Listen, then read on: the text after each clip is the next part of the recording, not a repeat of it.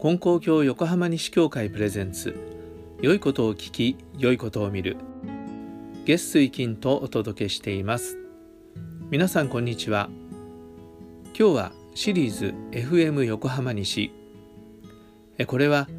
昨年の1回目の緊急事態宣言が出た時に教会にお参りに来られなかった横浜西教会の信者さんたちに限定配信したものを公開するものです。この回もそうなんですけど結構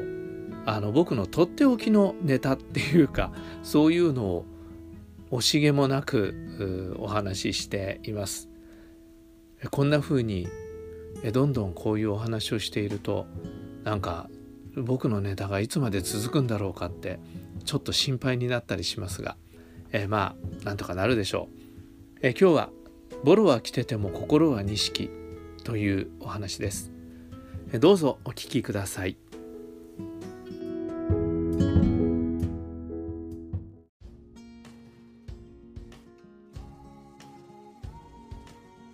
FM 横浜西をお聞きの皆さんこんにちは。こんにちは。え昨日は四代金光様にそっぽ向かれた話をしました。え今日は僕の先祖が二代金光様にそっぽ向かれた話をしたいと思います。はい。叱られたシリーズですね。そう。ねだからやっぱり血は争えないっていうね感じですかね。あの今年は実は僕のひいおじいさんとひいおばあさんが金光教の新人にご縁をいただいて130周年。ちょうどね節の年なんですね3月3日芝教会にご縁をいただいてで、まあ、それはあの教会だよりの3月号に書いてありますから皆さんそれを読んでください。で新人を始めて、えー、その年か翌年かにご本部にお参りに行ったそうなんです。でその時の金光様は二代金光様。二代金光様は結構厳しいところが終わりだったようなんですが、その広前にお参りしました。当時は大阪までは汽車があったんですね。で大阪から船に乗って玉島。玉島っていうのは新倉敷の辺りからこう海の方に行ったところで港があったんですがその玉島に上陸してそこから、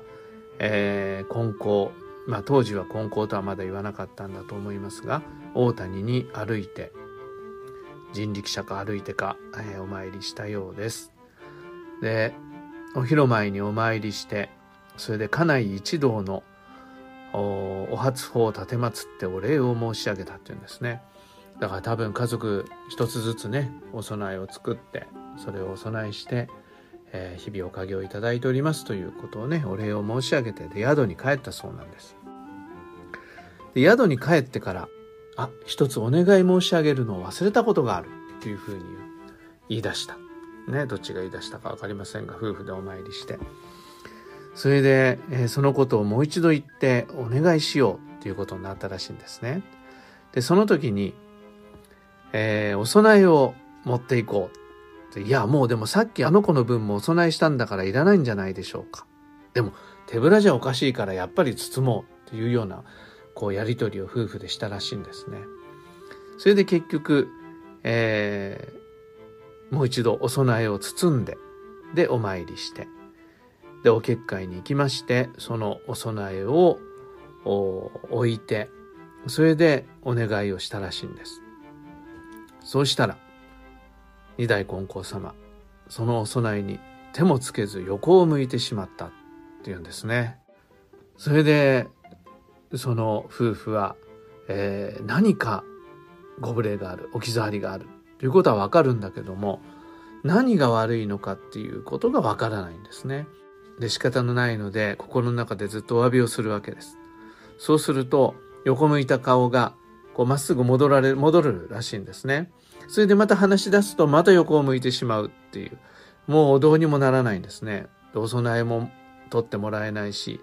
えー、話もちゃんと聞いていただけないっていうんで困ったなと思って、もう困り果ててたら、えー、そしたらどこかの先生がお広前に来られたんで、その先生に事情を話して、で金光様にお詫びを申し上げてくださいということを頼んだらしいんですね。でその先生が「金光様いかなるご無礼がございますか分かりませんが何卒お許しくださいましてお取り次ぎしてやっていただきますように」って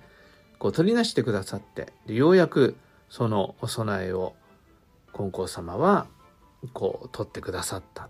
ていうんです。そうしましたら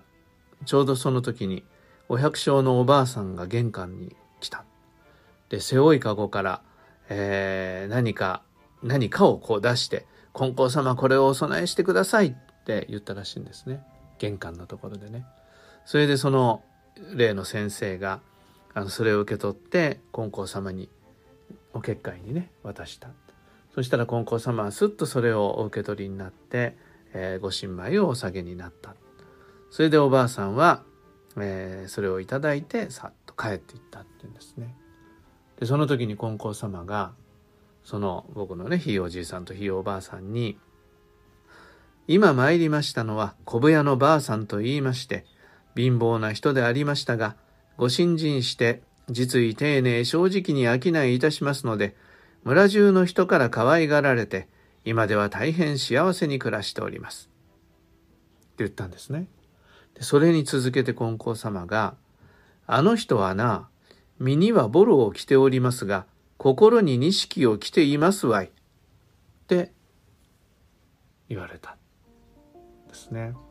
それでそのひいおじいさんひいおばあさんまあひいおじいさんひいおばあさんって言っても僕より若い年の人ですけどがもう本当にガツンとやられた思いになった。っていうのはあの当時その夫婦はあの銀座2丁目で商売をしてたんですね。だから言ってみれば日本で一番の都会で商売お店をね構えて商売をしてたような人ですからおそらくねご本部にお参りするっていうんでもうきちんとした格好でお参りしたんだと思います。まあ旅の格好だからあの歩きやすい格好とかそういうのであっただろうけどもねだから都会人お前たちは都会人で綺麗な服着てねいるけども心にはボロ着てるんじゃないかって言われたような思いがしたあのおばあさんはボロを着てても心は錦ですわいって言われた時にねはっとそのことを思ったっていうんですね。でそれそういうふうに言われて自分の心の中をねあのしっかりと見通されてお叱りをいただいたことで誠に恐れ入ったと言って後々までずっと子供たちに話して聞かせてたそうなんですがそうやって、えー、金光様のご神徳に触れてまた東京に戻っていよいよ熱心に信心をするようになったという話があるんですね。まあ代々シティボーイなんですけど代々叱られるっていうねことなんですでもねやっぱり